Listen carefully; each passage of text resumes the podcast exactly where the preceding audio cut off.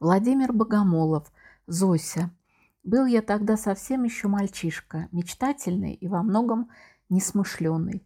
После месяца тяжелых наступательных боев в лесах, по пескам и болотам, после месяца нечеловеческого напряжения и сотен смертей уже в Польше, под Белостоком, когда в обескровленных до предела батальонах остались считанные бойцы, нас под покровом ночи неожиданно сняли с передовой и отвели для отдыха и пополнения в тылах фронта. Так остатки нашего мотострелкового батальона оказались в небольшой и ничем, наверное, не примечательной польской деревушке Новый Двур. Я проснулся лишь на вторые сутки, погожим июльским утром. Солнце уже поднялось, пахло медом и яблоками, царила удивительная тишина, и все было так необычно, что несколько секунд я оглядывался и соображал, что же произошло, куда я попал. Наш тупорылый додж стоял в каком-то саду под высокой ветвистой грушей возле задней стены большой и добротной хаты. Рядом со мной на сене в кузове, натянув на голову плащ-палатку, спал мой друг, старший лейтенант Виктор Байков. Еще полмесяца назад и он, и я командовали ротами, но после прямого попадания мины в командный пункт Витька исполнял обязанности командира батальона, а я начальника штаба, или, точнее говоря, адъютанта старшего. Я спрыгнул на траву и, разминаясь, прошелся взад и вперед около машины.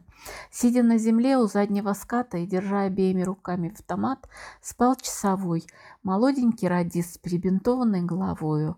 Последнюю неделю из-за нехватки людей мы были вынуждены оставлять в строю большинство легкораненых. Впрочем, некоторые и сами не желали покидать батальон. Я заглянул в его измученное грязное лицо, согнал жирных мух, ползавших по темному пятну крови, проступавшей сквозь бинты. Он спал так крепко и сладко, что я не решился. Рука не поднималась его разбудить.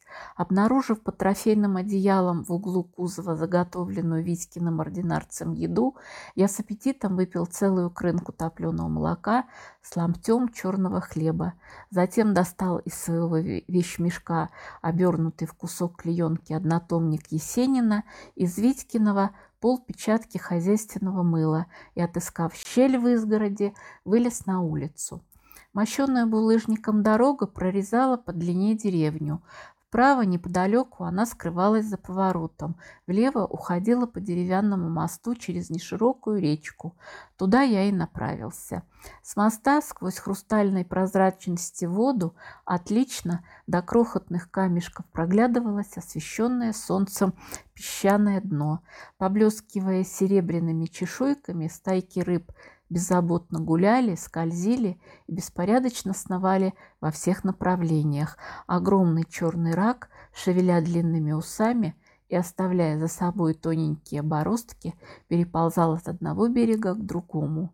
В шагах 70 ниже по течению, стоя по пояс в воде, спиной к мосту и наклоняясь сосредоточенно, возились трое бойцов. В одном из них я узнала любимца батальона гармониста Зеленко, гранатометчика только в боях на Днепре, уничтожившего 4 вражеских танка. Тихонько переговариваясь, они шарили руками меж коряк и под берегом. Очевидно, ловили раков или рыбу. Около них на ветках ивника слохло выстиранное обмундирование. Там же на берегу над маленьким костром висели 2 котелка. На разосланной шинели виднелись банка консервов, какие-то горшки, буханка хлеба и горка огурцов. Бойцы были так увлечены, а мне в это утро более всего хотелось побыть одному. Я не стал их окликать и, спускаясь к речке по другую сторону дороги, пошел тропинкой вдоль берега.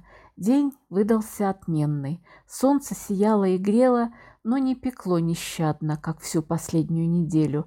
От земли, от высокой сочной луговой травы поднимался свежий и крепкий аромат медвяных цветов и росы.